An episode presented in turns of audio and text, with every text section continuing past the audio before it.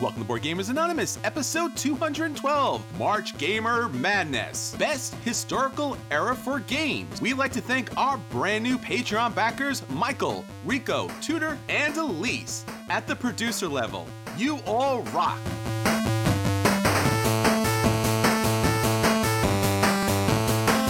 Welcome to Board Gamers Anonymous, the podcast with board gamers and the insane fun we have at the table together. This is Chris.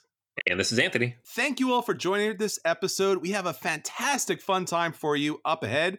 Of course, it is March Gamer Madness. And for this specific bracket, we are talking about the best historic era for games. So, Anthony, why don't you break that down a little bit for us? Well, I mean, we had a whole bunch we started off with, but we're trying to find different groupings of historic eras that'll allow us to put together brackets of 16 games. And so, what we have is ancient, so kind of the anything that happened before about 500 AD, but not quite prehistoric levels, medieval, so from like 500 to 1500 and then we split up everything from there on into early modern, which is like your Renaissance and your Age of Exploration, up to about 1700 or so. And then the late modern era, which is all the revolutions and everything happening throughout Europe and the West, as well as the Industrial Revolution that kind of kicked off in the 19th century. Those are the different groups we're going to talk about, and we'll get into what those games are pretty soon. All right. So, Anthony, we have a lot of news going on with us at, at Board Gamers Anonymous. So let me start off with a, a little request for everyone out there. If you are on Board Game Geek, you might have noticed that on the top right of their front page, they have a banner button for their Board Game Geek nominations. This is really a fun thing to do because you get to vote on a number of different categories, including the best game of the year, the best board game app, and just a whole bunch of different board game awards. One of the possibilities that you can vote for, and we really would appreciate if you do so, is for best board game podcast. So, you know, if you happen to be on Board Game Geek and you happen to see the giant gold button on the top right, and if you want to throw a little nomination our way, we'd really appreciate that because we really want to get more of this board game goodness out to everybody and we want to let them know more about BGA. Yeah, absolutely. So, and you know, you guys listen. If you guys think we're award worthy, you know, it'd be really cool if you just give us a couple clicks real quick. And it's fun. You can run through and do all the other categories as well. It has literally every podcast in existence on there too. So it's a fun way to kind of look through and see if there's some other content out there you might want to check out. Absolutely. All right, Anthony. So we have some contest winners from our Patreon backed contest. So why don't you tell us about that? Yes. So our Patreon contest, if you guys are not aware of this yet, if you're just hopping in this week, every week, every single week that we have an episode, uh, we are giving away a game to one of our Patreon backers. So this was one of our quote unquote stretch goals that we set uh, when we reach a certain threshold. We'd be able to start giving away games every week. And now we are doing it. So it's been pretty cool. We've done four. This is the fifth week already. I Can't believe time passes that fast. And so last week, Martin uh, one of our longtime listeners is in the Slack group. He picked Citrus, and that game is on its way to him. This week's winner is Andrew. Andrew, I'm going to reach out to uh, today, and um, he'll get a giant list of about 50 or so games, courtesy of Game Surplus, and be able to choose one of those, and it'll be shipped on its way to him. And uh, just kind of a thank you to everybody who backs the Patreon, and kind of a fun thing. It's something we've always wanted to do, is just give away more stuff.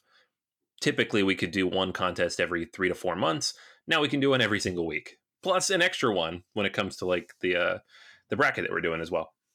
Yeah, thank you so much for supporting us. It makes a big difference for us and it helps us do more and more great things for you. So hopefully the Patreon goes up even higher and then we can get out even more games. So once again, thank you all for your support, whether you're backing us on Patreon, telling your friends about Board Gamers Anonymous, sharing our information on Facebook, Twitter, on Board Game Geek, and obviously, once again, the Board Game Geek nominations. All of this is a big help. And we personally, really, truly, and deeply love everything you do. So thank you again.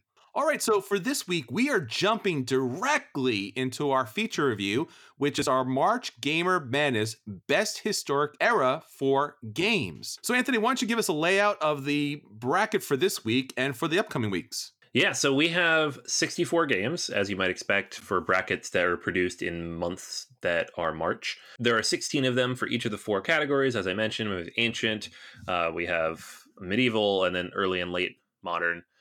And the way it's been broken down is we went through Chris and I went through and we picked out games that represented these eras, not necessarily for like you thinking ancient, maybe you're thinking Rome or Greece, but try to like fit that historical era and tried to be as representative as we could across different cultures. Obviously, there's it's a lot more Eurocentric than you know global, but there are some other uh, cultures represented in each of these categories, and we tried to make sure those were included. We also did reach out to our Slack group. So thank you to everybody in there who nominated games. Um, there were several actually that got mentioned that I had not thought of and that didn't pop up and kind of running through the BGG lists. And that was very helpful, kind of filling this out. Some of the ones that were mentioned didn't quite make the cut. Uh, I think for ancient and medieval in particular, we had like 40 or 50 games listed for each of these before I kind of narrowed it down to 16. So there are a lot of games that are historical, and we kind of narrow that down. And then the last thing I wanted to mention is for any of the war gamers out there, there aren't a lot of those in here. And part of that is we don't really play those very much. It's not really so when you get into the early and late modern stuff in particular, there are a lot of war games. Like if you look at, you know, Age of Reason, for example, or the early 19th century, it's just war games, right? And some of those are fantastic. Some of them I've heard are fantastic. Most of them, honestly, we haven't played enough to actually give a, a reasoned opinion about. There are a few in here, though. We'll call them out when we get to them. But just before anybody messages us and asks where their favorite war game is, that's where it is unplayed. So. Yeah, and we also stayed away from things that weren't part of the period. So anything that was anachronistic or just straight out magical or sci-fi or steampunk or things like that nature. We really want to stick to the historic era and that's going to be our basic rubric going forward. So when we're talking about the games for this episode and for all the following episodes, we're trying to get the game that really fits that historic era to the best of its ability.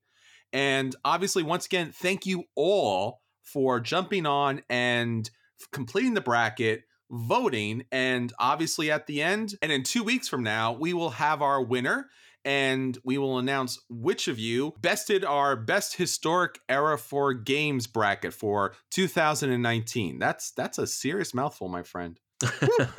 But we're going to have a serious mouthful to go on to. So hook in, stay with us. It's going to be a long and bumpy ride, but hopefully a lot of fun for all of you listening out there.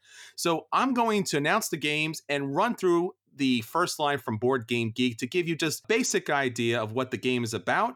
And Anthony and I are going to battle it out. And if the game comes down to a tie, we're going to jump over to the brackets and see what the majority picked. And that's going to be the game. All right, so here we go. Starting off with the ancient bracket at the number one seed, we have, of course, have seven wonders.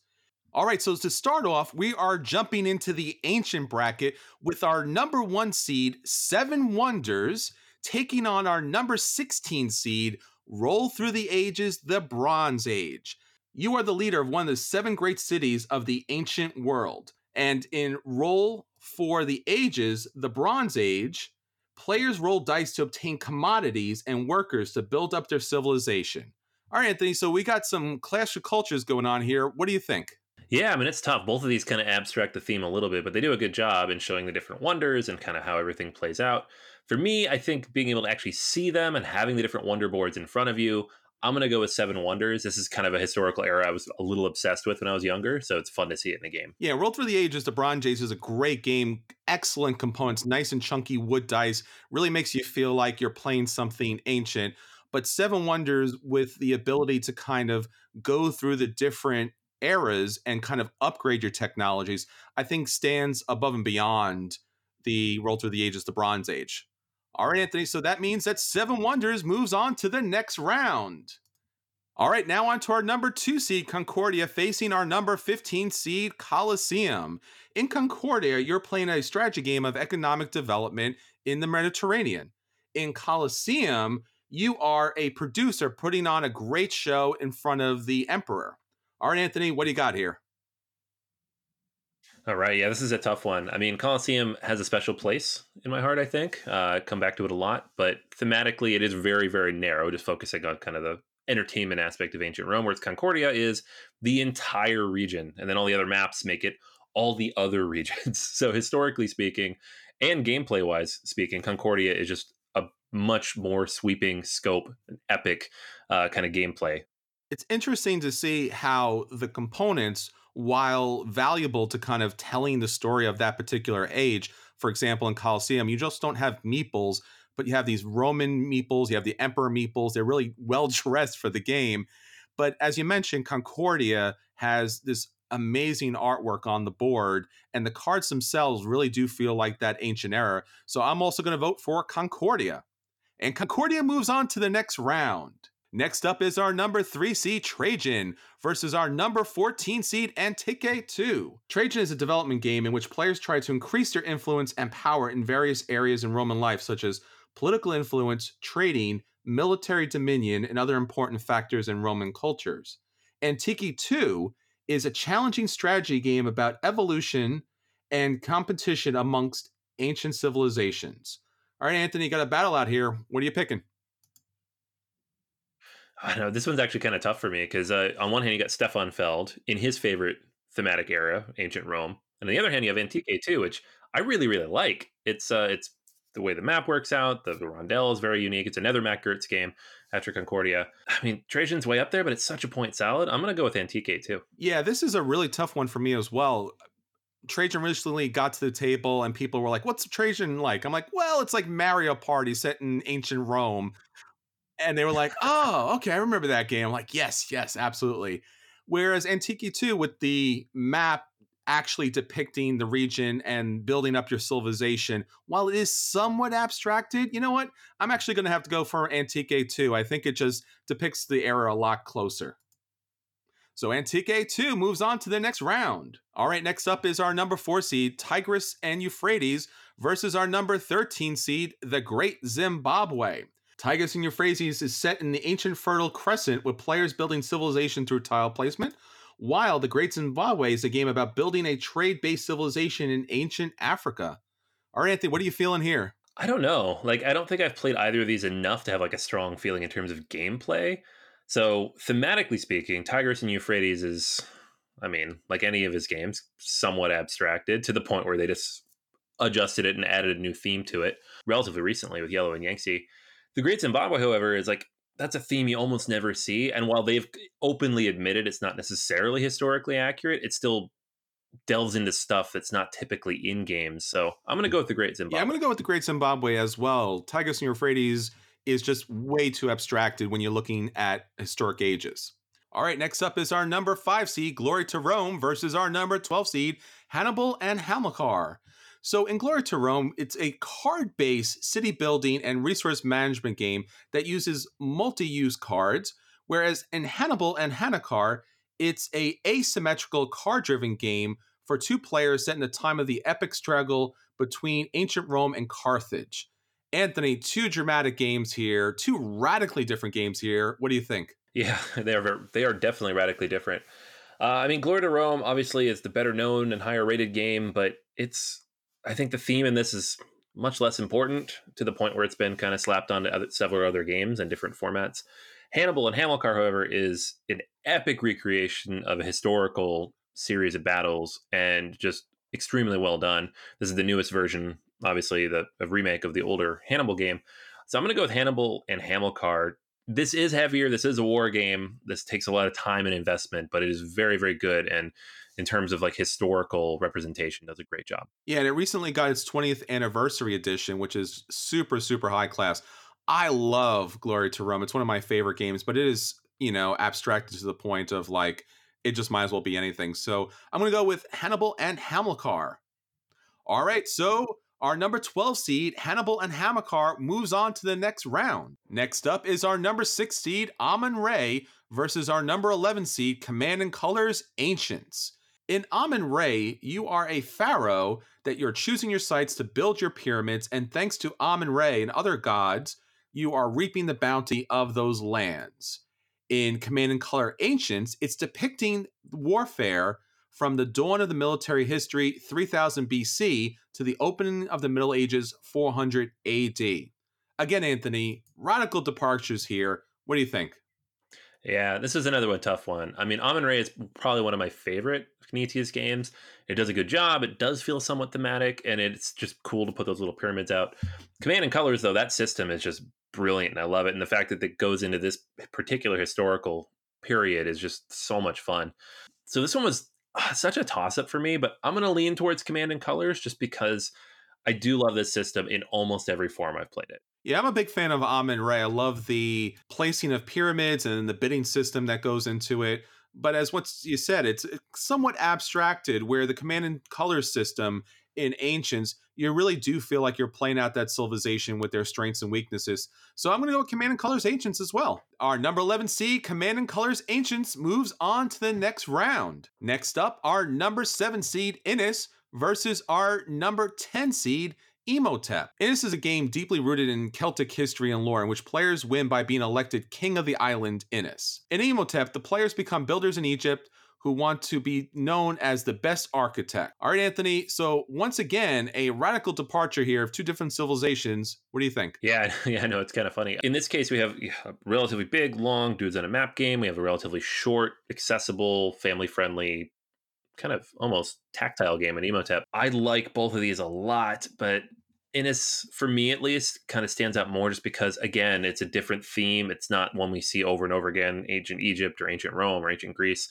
It's Celtic lore and not even just Celtic mythology, it's Celtic lore and history. So, and just such a fantastic, brilliant way it works out uh, mechanically towards the end of the game. So I'm going to go with Inis, but it's very, very close. Imhotep, the ability to actually load the stones onto these ships and then pick an area to unload the stones it's just really dynamic. You don't think to see that in kind of a gateway level game, but the buildings themselves don't really represent much of anything. They don't look like a pyramid necessarily. Whereas Inis, you actually are playing out that political culture there, and it's dynamic, and it's the artwork here is fantastic. So I'm going to go with Inis as well. All right, so that means our number seven seed Innis moves on to the next round. Next up is our number eight seed Zhanguo versus our number nine seed Teotihuacan.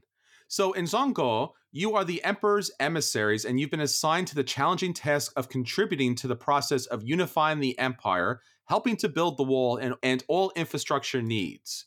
In Teotihuacan, City of Gods, each player commands a force of worker dice, which grow in strength with every move. All right, Anthony, we've got two really dynamic games here. What are you feeling? Okay, so we're grading them on historical or hardest to say? well, I think either way, these games kind of break even because they're both a mouthful. I paired these on purpose. I really didn't, but it's kind of funny. Zhanguo is it's a really good game. It's so overlooked. It's I think it might even be out of print right now, but it, it was a what's your game game out of Italy. And honestly, I just I wish this thing. I think it's getting a reprint on Kickstarter or already has, and I hope more people get it out because it's really really good. But in this case how can it not be Teotihuacan for me? Because that's my favorite game of the last year, and I've been roasted more times than any other game for how I pronounce it. So yeah, I'm gonna go with that one. At the outside possibility of being actually roasted, I'm going to go with what's your game, Zhanguo, and see how that works out with the listeners. Yeah, if anybody speaks Chinese, let them know that's wrong. it's all very wrong, and I apologize sincerely for this and every episode we've ever done and will ever do. Oh, uh, all right. So I guess that means we have to go to the listeners, right? Because we we don't agree here. Yes. All right. So the listeners, by a pretty healthy margin, agree with me, and it's the hotness. So how could they not? Teotihuacan um, got seventy five percent of the vote in the first round for this one. All right. So Teotihuacan moves on to the next round. All right. So now we're on to our medieval bracket. We're looking at some fantastic games here. So first up, our number one seed, The Voyages of Marco Polo, versus our number 16 seed, Lancaster. So in Marco Polo, players recreate this journey with each player having a different character and special power in the game. In Lancaster, it's 1413, the new King of England, Henry V of Lancaster, has ambitious plans the unification of England and the conquest of the French crown. All right, I know you have a favorite here, but what do you think? I think you know the answer to that. yeah, The Voyages of Marco Polo is one of my favorite games, period. It's in my top 10. And I just keep coming back to it. And like historically, anytime you get into Euros like this, I don't know. I mean, it has all the characters, which is interesting. It has a lot of the cities on the map. But at the end of the day, it's a dice you know manipulation and, worker placement type of game. But I love it so much, and just the way the theme is presented in the artwork and the mechanics. It's just it's got to be that one for me. Yeah, it's going to be that one for me as well, and a little different here.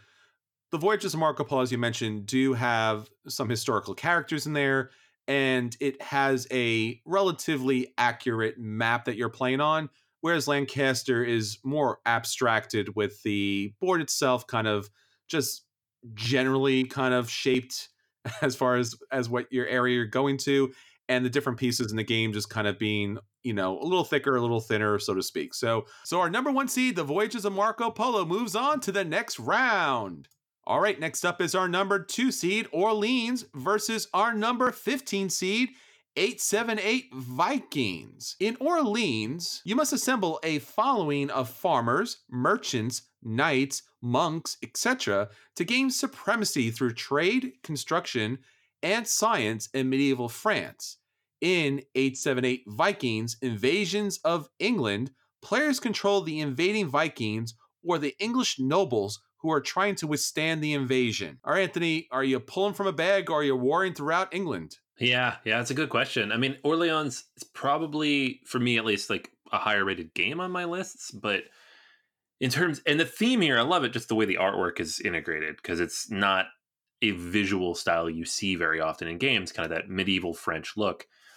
But 878 Vikings uses that Birth of America, now Birth of Europe's type of mechanic so well. And the game is so much fun. And you have all these historical characters kind of coming in. And it is a war game, but it's also very much a board game, and it does it just to me the best of any game in that series. So for this particular bracket, I've got to go with eight seven eight Vikings. Yeah, I'm going to go with eight seven eight Vikings Invasions of England as well. Also because it has these really nifty little expansion modules that come with the game that you can incorporate that really brings up the historical accuracy to a brand new level. I love Orleans, but it definitely is more of an abstracted kind of like get certain kind of merchants and knights and things to do other random kind of things and technologies that aren't really keeping with the time so much, but give you a general feel for it. So our number 15 seed, 878 Vikings Invasions of England moves on to the next round.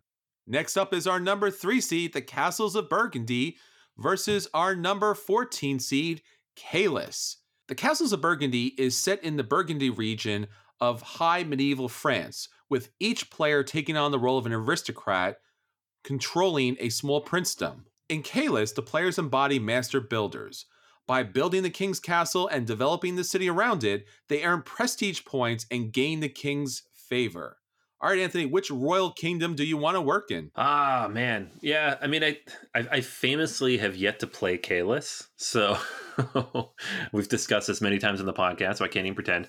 Castles of Burgundy is another top 10 game in my lists. They're both relatively abstract. We're, we're talking about theme, it's kind of a toss up, but when all things being equal, if that's the case, I'm going to go with the Castles of Burgundy. Yeah, for me, I'm going to go with Caylus because it does have more of a I, I, guess kind of like feel for the times. You do have the provost, you do have the bailiff markers that are moving throughout the game to mess with players. Both games are about building, so those buildings are valuable. And the Castles of Burgundy, while it's one of my favorite games, is definitely a little more abstracted. So I'm going to go with Caylus here. So that leaves it up to our listeners, Anthony. Yeah, and I think in this case, it was actually a bit closer than I would have expected, especially with a high seed like Castles of Burgundy that's so popular. But uh, the Castles of Burgundy did win on that vote by 60 40. All right, so our number three seed, the Castles of Burgundy, moves on to the next round. Next up is our number four seed, A Feast for Odin, versus our number 13 seed, Alhambra. In A Feast for Odin, players have to hunt, gather basic materials, refine those materials, develop their production buildings, build and buy ships, and raid settlements. In Alhambra, the best master builders in the whole of Europe and Arabia want to demonstrate their skills and build the most wondrous Alhambra. All right, Anthony, so here it's a little puzzly and it's a little tableau building. What are you thinking? Yeah, and one would think that I definitely did not put these together on purpose so that I could easily vote for a Feast for Odin and not have anybody give me grief about it being a puzzle game and not a thematic game. But I didn't actually do that on purpose. Just saying, Just saying, I didn't do it on purpose. I love Alhambra. I, I even backed the big giant box of all the extra stuff on Kickstarter last year. So let it not be said that I don't like Alhambra, but A Feast for Odin is my favorite Uwe Rosenberg game. I I know it's not really much about Vikings, but it is technically about Vikings. So here you go. Feast for Odin it is. Your Honor, the witness already said that it's not much about Vikings. So I am going to go with Alhambra because it actually is about building a wondrous Alhambra using all of these different buildings in the game. Both are abstracted, of course, but I think Alhambra actually has more theme in it because you actually are building an Alhambra, which was specialized for that time. All right, Anthony. So that leads us to a bit of a tie. Let's go to the listeners. Yes. And again, I kind of thought A Feast for Odin would do fine with the listeners here, but not as much as I expected. I think they really were kind of in our heads. They were doing what they were supposed to do at thinking about the themes here. So Feast for Odin did win with the listeners, but only by about 10%. All right, so our number four seed, A Feast for Odin, moves on to the next round. All right, next up is our number five seed, El Grande, versus our number 12 seed, The Pillars of the Earth. In El Grande, the king's power is failing, and the powerful lords are vying for control of various regions. In The Pillars of the Earth, players are builders who try to contribute the most to this cathedral's construction, and in doing so, score the most victory points. All right, Anthony, are you building up the cathedral or are you dropping meeples? I love that little cathedral in the Pillars of the Earth, and you know it's it's based on a novel, which is of course not purely historical, but it's a fairly you know well sourced historical type of novel. And El Grande, while a classic, is kind of abstracts the theme a little bit. So I'm going to go with the Pillars of the Earth, just because I really do enjoy kind of how it takes on that theme, and I love building that little cathedral. Yeah, I'm going to have to go with building the cathedral as well. It does fit the historical era a lot more appropriately. The Pillars of the Earth, our number 12 seed, moves on in a big upset. Next up, our number 6 seed, Troyes, versus our number 11 seed, Carcassonne. In Troyes, each player manages their segment of the population, represented by a hoard of dice, and their hand of cards, which represents three primary dominions of the city religious, military, and civil. In Carcassonne, you are playing a tile placement game in which each player draws and places a tile with a piece of southern French landscape on it. Okay, Anthony, what are you feeling here? It's all French to me. so much French in this one.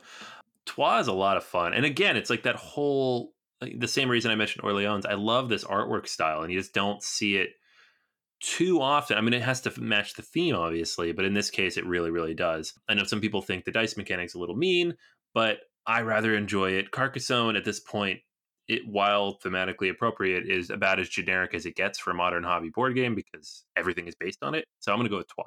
Yeah, I'm not a big fan of Troyes because, as you mentioned, it's it's kind of mean, but yet it it does really try to fit that historical era and talk about the powers of that time. So I'm going to go with Troyes. So our number six seed, Troyes, moves on to the next round. All right, next up is our number seven seed, Dominion, versus our number 10 seed, Raiders of the North Sea. In Dominion, you are a monarch like your parents before you, a small ruler of a pleasant kingdom of rivers and evergreens that utilizes a classic deck building mechanic. And in Raiders of the North Sea, you are Viking warriors and you are seeking to impress the chieftain by raiding unsuspecting settlements. Okay, Anthony, once again, we have a radical departure here. We have two really great gateway games, classics of their time. What do you think? Yeah, this one's tough. I mean, I, Dominion is an all-time classic and still one of the best deck builders. And you throw in some of those expansions, and it, it does have some interesting stuff. But to me, it's always felt fairly themeless. You're not really looking at who the people are so much as what they do. Raiders of the North Sea, not that much more thematic, but a very solid gateway game, and does manage to stay relatively historically accurate to Viking times without throwing in all the the crazy creatures and stuff like of a Champions of Midgard. So I'm going to go with Raiders in the North Sea. Yeah, I think Dominion is the far superior game on all accounts, but Raiders of the North Sea does stick to the theme a lot more, even if it's not right down the line. So I'm going to go with Raiders of the North Sea. So our number 10 seed, Raiders of the North Sea, with the upset, moves on to the next round. Next up is our number 8 seed, Antiquity, versus our number 9 seed, Shogun. In Antiquity, it's set in Italy during the late Middle Ages. Players choose their own victory condition and can focus on population growth, trade, conquest, or city building by choosing their patron saint. In Shogun, each player assumes the role of a great daimyo with all of his troops trying to conquer the lands. Okay, Anthony, once again, Clash of Cultures here. What do you got? Yeah, no, this is a, this is a good one. Antiquity is, I mean, it's a big sprawling game. There's a lot going on there. It's a brilliant game, but it is a lot to take in. Shogun, there are a lot of games set in this era, but a lot of them are very much war games. So they're not a lot of Euros, uh, especially not with that amazing cube tower. This is like a re implementation of another game from a similar era that we didn't include here. This one's a little bit better. So I'm going to go with Shogun just because it's not as common of a theme. It's very interestingly done, and it's a big, sprawling production, which is a lot of fun when you get all this stuff out for it. What Antiquity does with city building that I haven't seen in any other games is dealing with the environmental consequences of building in that age with all the waste that goes out there, how you have to deal with the waste, and how you're crowding out other players with the, your own city. So I'm going to go with Antiquity. So that leaves us up to our listeners, Anthony. What do they have to say? All right, so this was the closest one so far that we've had to get a split on. There was a difference of three votes, but Shogun does have the most votes from our listeners. All right, so our number nine seed, Shogun, moves on to the next round. All right, so now we're on to our early modern bracket. This is where stuff gets really good. Our number one seed, Goa, versus our number 16 seed, Here I Stand, Wars of the Reformation, 1517 to 1555. In Goa, it's a strategy game of auctions and resource management set in the 16th century. Beautiful beaches, a mild climate, and one of the most important trade centers in the world. In Here I Stand, Wars of the Reformation 1517 to 1555, it's a card driven game that predominantly features secret deal making. All right, Anthony, what do you have for us here? All right. So here I stand is one of those games that it gets talking about a lot. It's just this brilliant piece of board gaming, historical, everything, and it, I know it's big in the solo community, but it's really hard to get to the table. And thematically, you know, it's a you have to dig in a little bit. Goa, it's more accessible. It is hard to find, but it is a lot more accessible as a game, and it does kind of some interesting things with the trading. So I'm going to go with Goa. I love Goa. It's one of my favorite games as far as auctions are concerned. But here I stand does a fantastic job with the theme. Let's go to our listeners, Anthony. All right. So I think because Here I Stand is tough to get to the table, uh, Goa did come out here with the win uh, as the uh, number one seed. All right. So Goa, our number one seed, moves on to the next round. All right. Next up is our number two seed, Keyflower, versus our number 15 seed, the Palaces of Carrara. In Keyflower, you using your workers to build up your homelands in order to reap the resources, build up production, and use tools to be able to deal with the different seasons. In the palaces of Carrara, players want to buy marble from this famous region in Italy to build up fantastic buildings throughout Italy. Okay, Anthony, what do you have for us here? All right. Uh, this is a tough one because I have not played either of these games particularly much, and they're both relatively abstract in terms of theme. So I'm going to go with the game that I feel has the most interesting take on this and has at least the most staying power and some additional expansions that kind of build it out and add some new ideas to it. And that's Keyflower. I don't know if this will take home the bracket necessarily, but in terms of these two particular games, I think that's the one to go with. I'm going to go with the Palaces of Carrara. I mean, I think it does a really nice job as far as if you were a stone merchant and you did have to buy marble, you know, dealing with the market would be something that would be key in that time having the map once again it's very very abstracted but it does have those different italian cities in which you're trying to build towards. So i'm going to go with the palaces carrara which means anthony we are going to our listeners what do they have to say? All right so i think this one comes down to the palace of carrara being non-existent in the english speaking market unfortunately because i know it's a great game but keyflower does come out ahead here by a pretty healthy margin. All right our number two seed keyflower moves on to the next round Okay, next up is our number three seed Lorenzo Il Magnifico versus our number 14 seed Gugong. In Lorenzo Il Magnifico, each player takes on the role of the head of a noble family in a city during the Italian Renaissance. In Gugong, players take on the role of powerful Chinese families trying to gain influence and power by exchanging gifts with officials. All right, Anthony, powerful families, lots of gifts here. What do you like? Yeah, it's funny. These are both kind of similar in that they have a lot of ideas taken from both historical eras and placed into the games, but of course they are somewhat abstracted Euros. Lorenzo is one of my favorite Euros of the last couple years. Gugong is a relatively recent release. It's in an era that doesn't get covered a ton in these types of games, but it doesn't do a lot with that necessarily. You are building a wall, you are bringing gifts. There are some interesting thematic elements to those gifts. But Lorenzo, you have specific people from that era on the leader cards. You have all of this different stuff that you can do. And I, feel like it just kind of comes together a little bit more in the end. Uh, and then, of course, I just like it a little bit more as a game. So I'm going to go with Lorenzo Il Magnifico.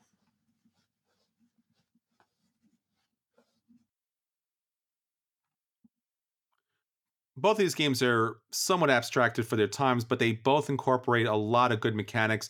I like the gift giving mechanic for Gugong as being a historic element of this game. So I'm going to go with Gugong. All right, Anthony. So that means we're going on to our listeners. What do they have to say? All right. So the listeners on this one, relatively close. I think Gugong's relatively recent. So people are getting into the table a lot more these days. But Lorenzo Il Magnifico does come out just a hair on top. So that one's moving on. All right. So that means our number three seed, Lorenzo Il Magnifico, moves on to the next round. All right. Next up is our number four seed, Endeavor, Age of Sail, versus our number 13 seed, Shakespeare. In Endeavor, Age of Sail, you'll be sailing out from Europe and the Mediterranean, in which players will establish shipping routes and occupy cities all around the world. In Shakespeare, players are theater managers who must recruit actors, craftsmen, jewelers, and others in order to assemble everything needed for the play's performance at the week's end. Okay, Anthony, two radically different games here. What do you got? All right. Yeah, I, I think Endeavor does a decent job of trying to capture its theme, but the problem is it doesn't always do it well or tactfully. Shakespeare, on the other hand, is again a unique theme. It's talking about putting on the plays of Shakespeare in the time of Shakespeare, has all these different actors and characters on these cards that kind of help you out in terms of presenting these different plays. I don't know how representative it is of Elizabethan England, but of this particular process of putting on plays, I really, really enjoy it. And I'm just not a fan of how Endeavor ended up managing its theme in certain areas like the slavery card. So I'm going to go with Shakespeare. Yeah, I'm going to go with Shakespeare as well. As you mentioned, the artwork here in this game really depicts the different craftsmen of the time, and it's somewhat historically accurate. So that means our number 13 seed, Shakespeare, in a shakeup, moves on to the next round. All right, next up is our number five seed, Fresco, versus our number 12 seed, Amerigo. In Fresco, players are master painters working to restore a fresco in a Renaissance church. And in Amerigo, the players help Amerigo Vespucci on his journey to discover the new land. All right, Anthony, what do you have for us here? All right. Yeah, this is a funny one because I feel like most of the time with Stefan Feld, I'm like, ah, theme, I don't know. Eh. And it's not that Amerigo has a lot of theme to it, but I do like the way it segments things up and you're collecting these different pieces and then you're placing them out. And it has a cube tower. We've already discussed that. So, in terms of all of his games, this was the one that I have the most fun with, thematically speaking. Fresco, again, a very interesting idea. It's different than a lot of the other games out there, but it just wasn't really for me. And it just, in the end, it just feels like matching different colored cubes to things. So I'm going to go with Amerigo. Yeah, this is really tight for me. I really like both these games. They're both somewhat abstracted. I do like the fact that in Fresco, you're actually restoring this great masterpiece here by matching the colors, although it's a little simplified, so to speak. And then Amerigo, as you mentioned, being able to sail and kind of go through these no homelands and, and get resources and valuable riches. Really, really tough one here for me. But unfortunately, I'm going to have to go against you here, Anthony. I'm going to go with Fresco. I just just think because having the masterpiece of artwork on the board that you are uncovering really does something for the game. All right. All right. So we go on to our listeners. What do they have to say, Anthony? Uh, listeners agree with you, I think. Seems like it. what are you going to do? Um, yeah, so they, they did pick Fresco. Two fantastic games. All right. So our number five seed, Fresco, moves on to the next round. Next up is our number six seed, Bruges, versus our number 11 seed, Rajas of the Ganges. In Bruges, players assume the role of merchants who must maintain their relationships with those in power in the city while competing against each other for influence, power, and status. In Rajas of the Ganges, players race against each other in support of the empire by developing their estates into wealthy and magnificent provinces. Our Anthony, we have two vastly different cultures, but utilizing some similar mechanics here. What do you like? Yeah, I mean, this is a pretty good matchup, I think. And I, you know, I'm notoriously have not been a huge fan of Bruges, mechanically speaking, but it does a good job kind of of bringing those various things in and kind of the elements like the fires are important. Rajas of the Ganges, though, I just really enjoy how unique and different it is and the things you end up focusing on and moving down the river and the whole idea of this karma track. So I'm going to go with Rajas of the Ganges just because, again, and I keep mentioning this, and it's not the sole criteria, but all things being equal, if it does something unique and different and discovering, you know, discussing a different culture than what we see every day at the table, I'm going to go with that. So Rajas of the Ganges for me. I'm going to go with Bruges because it depicts all these different people coming to Bruges, and there's different merchants, and there's royalty, and there's medics, and there's different technologies that they're bringing into the game. Both of these games are abstracted, but Bruges feels like you're actually in that time period. All right, Anthony. So we have a tie. Let's see what our listeners have to say. Yeah, this is one of the ones. Most of the time, the listeners picked the higher seed, but in this case, they did pick Rajas of the Ganges, which is a decently lower seed. So that's surprising. All right. So in an upset, our number 11 seed, Rajas of the Ganges, moves on to the next round. All right. Our number seven seed, Navegador, versus our number 10 seed, Coimbra. In Navegador, players take actions such as contracting men, acquiring ships and buildings, sailing the seas, establishing colonies, and discovering lands, trading goods on the market, and gaining privileges throughout the lands. In Coimbra, you are the head of one of Coimbra's oldest houses. You are there to seek prestige by deepening relationships with nearby monasteries or funding expeditions of the era. Okay, Anthony, radically different games here. What do you got? Okay, so if you're asking me which game I liked more, I'd probably say Coimbra. But if you're asking me which one I felt was a little more thematic, this is tough because again, two euros. But Navegador has, you know, has the map of the era, has a wonderful aesthetic, kind of that old school, old world map, has the different goods that you're trading that are relevant to the times, good old fashioned Mac Gerdts, uh, Rondel style game. Coimbra is beautiful to look at, but I don't know that I ever felt any type of connection to any type of theme when playing this game. Like I didn't even really question when was this taking place or where. I don't know. So I'm gonna go with Navegador. Yeah, I love Coimbra, and I love the idea that they're bringing out more culture from Portugal. But as you mentioned, Navegador does a much better job. You have the map, you have the economic system that's going on at the time, and it just plays a little bit better as far as just depicting the time. Mac Gerdts did a great job here. All right, so that looks like Navegador, our seven seed, moves on to the next round.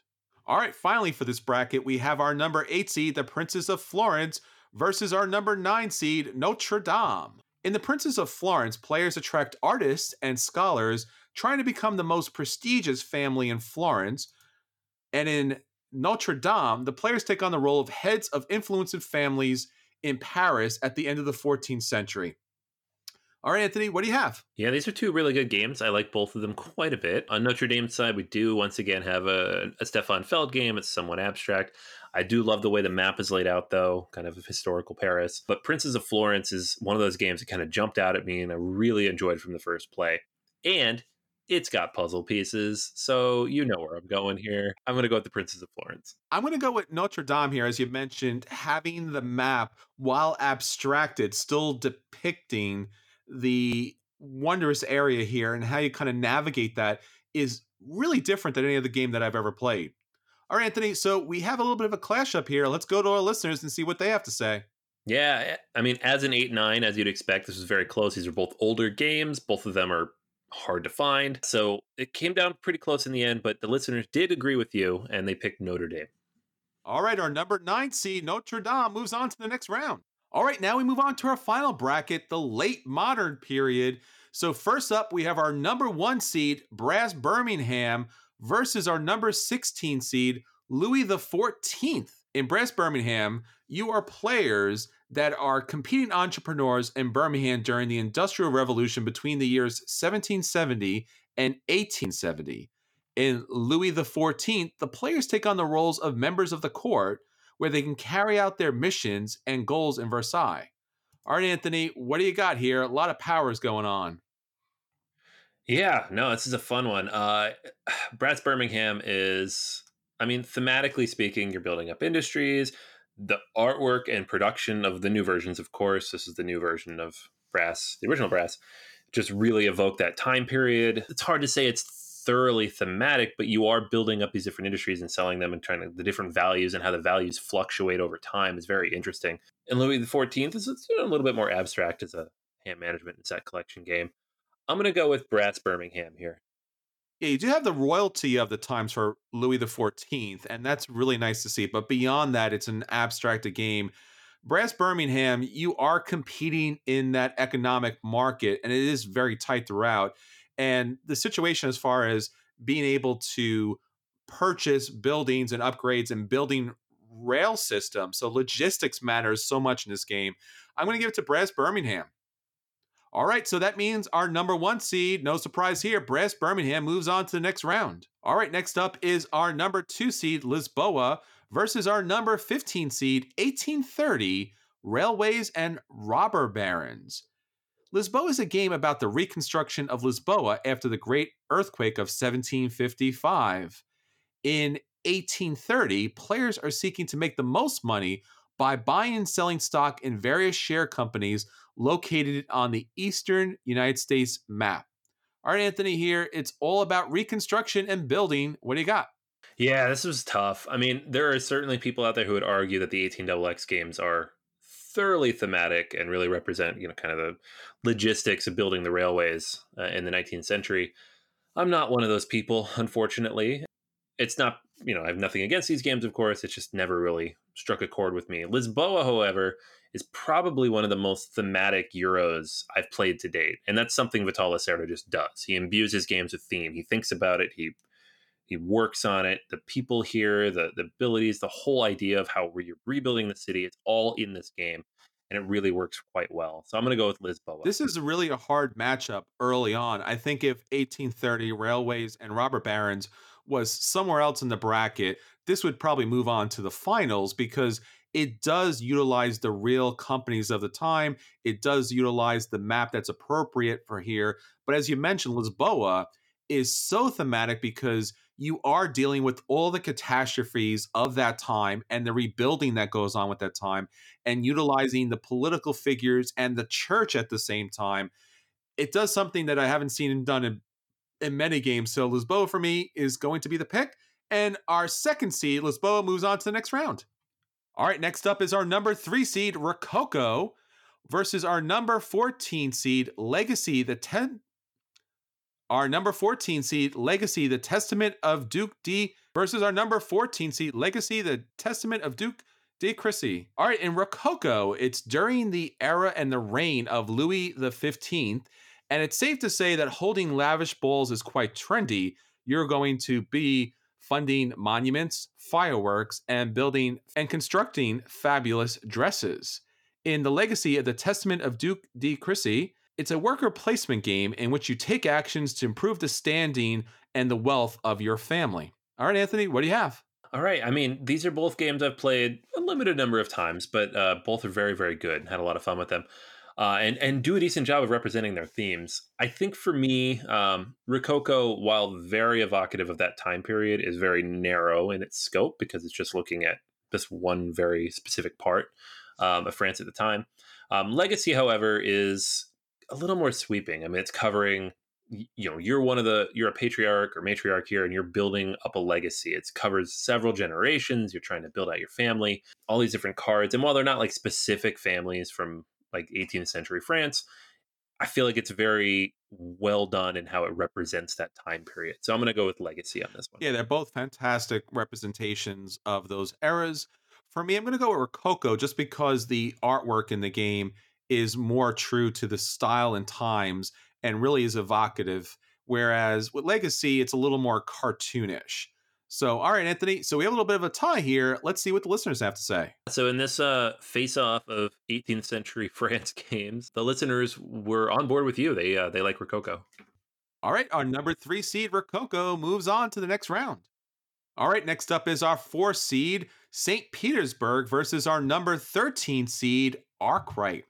In St. Petersburg, you are trying to work with the aristocrats, the craftsmen, and the buildings of the time in order to score the most victory points possible. In Arkwright, players run up to four factories in England during the late 18th century. Your goal is to have the most valuable block of shares. Okay, Anthony, what do you have for us here? All right. Yeah, this is a funny one because uh, Arkwright is almost a, a stock holding uh, board game version of like an 18xx game, but it's one I really enjoy, and it does really feel like you're running one of these companies you know in the 19th century. St petersburg however is just this very clever you know card based game that really works quite well especially with the uh, you know newer edition with the extra pieces thrown in. It's just unfortunately incredibly difficult to find and play. Thematically speaking in terms of the types of games that i gravitate towards and the way that it represents that era i'm going to go with arkwright but it's very close on this one for me yeah, these are both very tough games, as you said, as abstracted to the point where you're basically either working off a spreadsheet or you're working off a hand of cards that are trying to kind of score the most victory points possible. So I'm going to have to go with St. Petersburg. All right, Anthony, we got a little bit of a tie here. Whatever our listeners have to say. Yeah, the listeners on this one, uh, you know, you've got uh, St. Petersburg, which is very rare and hard to find. You've got Arkwright, which is big and heavy and probably doesn't get played a ton. People did lean towards Arkwright on this one, so that one comes away uh, with the listener vote. All right, in a major upset, our number 13 seed Arkwright moves on to the next round. Next up is our number 5 seed 1775 Rebellion versus our number 12 seed John Company. In 1775 Rebellion, players take on the roles of American Continental Army and patriots against the British Army and the Loyalist. In John Company, players will steer their dynasties through the company's history, vying for positions and power, and of course, prestige. Okay, Anthony, what do you think?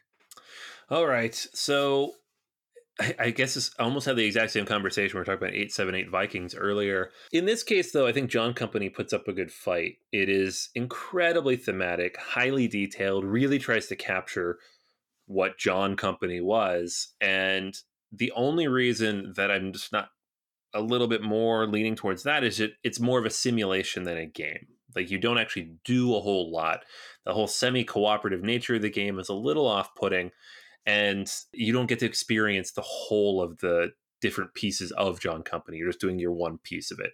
1775 Rebellion on the other hand, you are the Revolutionary Army, you are the British, you are fighting these things out in these different areas and just really like that birth of America approach to this type of game. So I'm going to go with 1775. Yeah, as you mentioned, both these games do a fantastic job. It's really hard to pick between the two. You know, I'm going to go with John Company just because it really depicts something different that we typically don't see, which is the generational situation as far as running a company is concerned. All right, Anthony. So we got a little bit of a tie here. What do our listeners have to say?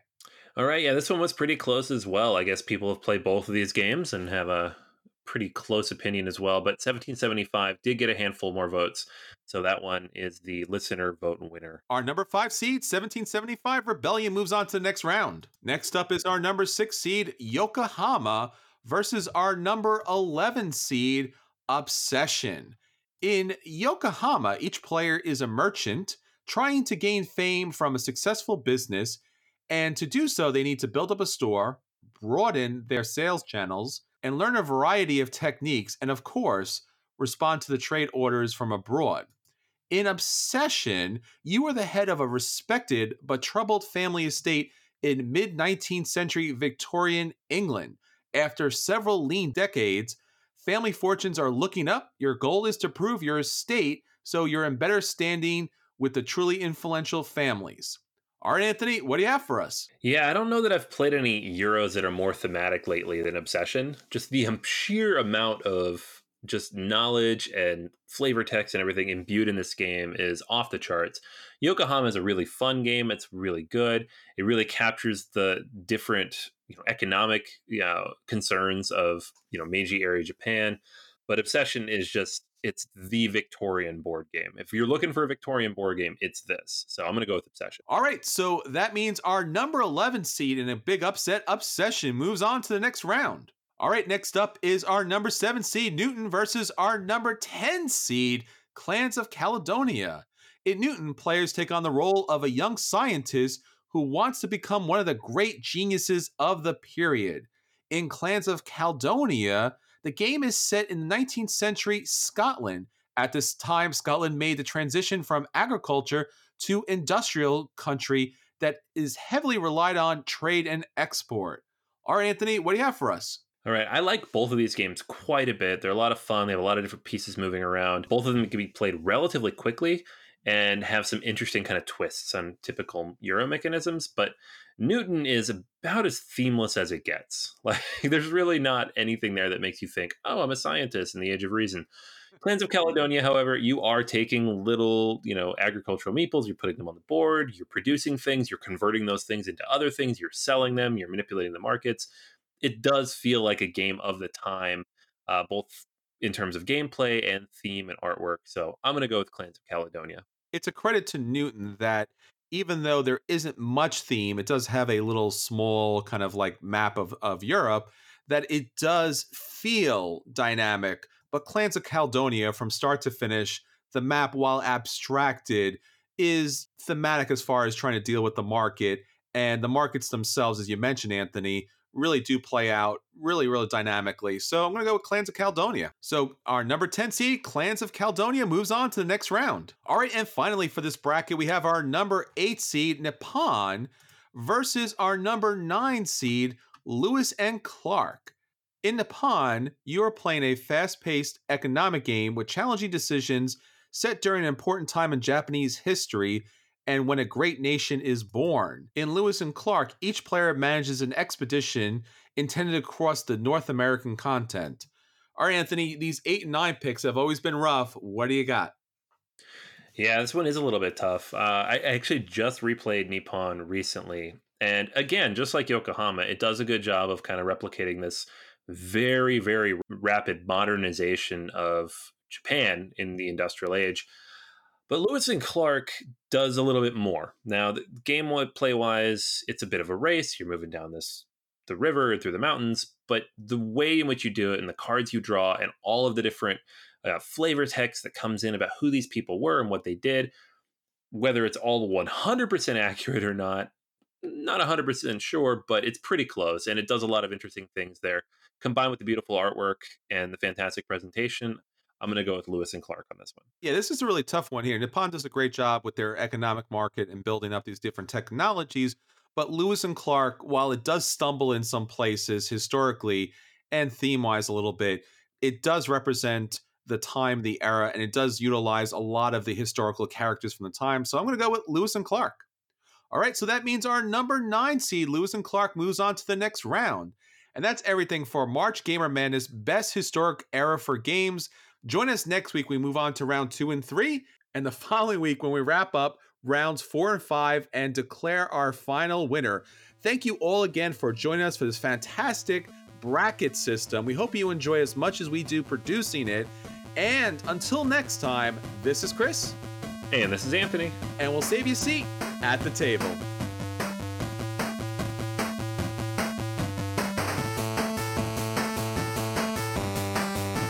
Listening to a proud member of the Dice Tower Network, dedicated to bringing podcasters together for the greater good of gaming.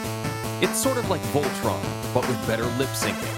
Find out more at Dicetowernetwork.com.